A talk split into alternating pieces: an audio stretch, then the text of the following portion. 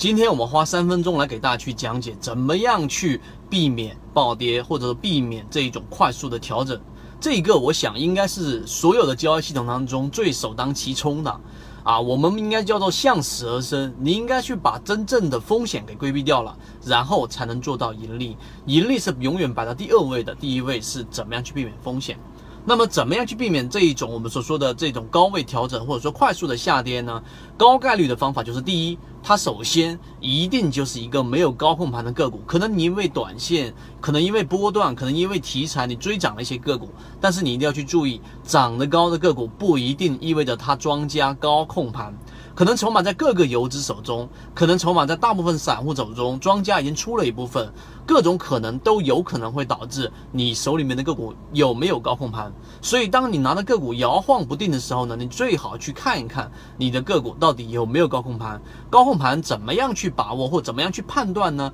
各种完整版视频已经讲过了，在这地方我就不去重复了。这是第一种，第二种是所有人都可以去使用到的，就当个股涨过一波之后盘整。盘整里面，我们在缠论里面也讲过，可能是上涨，也可能是下跌，也可能是中枢的扩张。那么，那怎么样去做好判断呢？当个股往下调整过程当中，并没有在这个啊这个调整过程当中出现次级别的我们所说的背离，这是第一个条件，比较复杂。但我们说一些比较简单的，就是当个股在日线级别往下调整过程中反抽，在前一个调整的这一个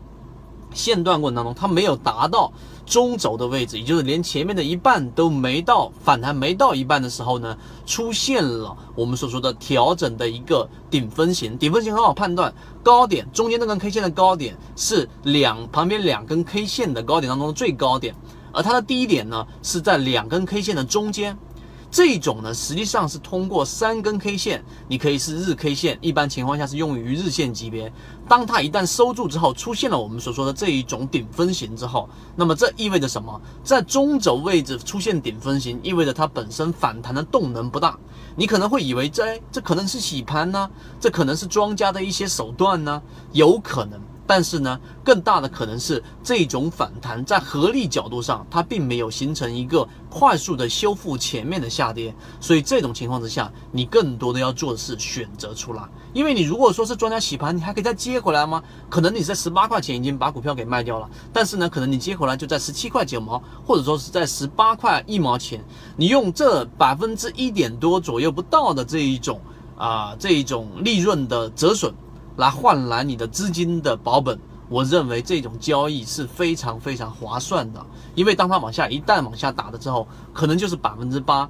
到百分之十五左右的调整。所以呢，怎么样去规避这一种风险调整？我们提供了这两种思路，希望我们这个视频对你的交易系统有所帮助。好，各位再见。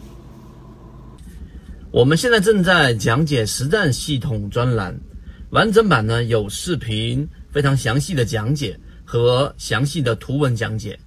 帮大家建立一个完整的交易系统，所以如果你想进一步的系统的去建立自己的交易系统的话，可以拿出手机，可以直接在缠论专辑的简介找到我。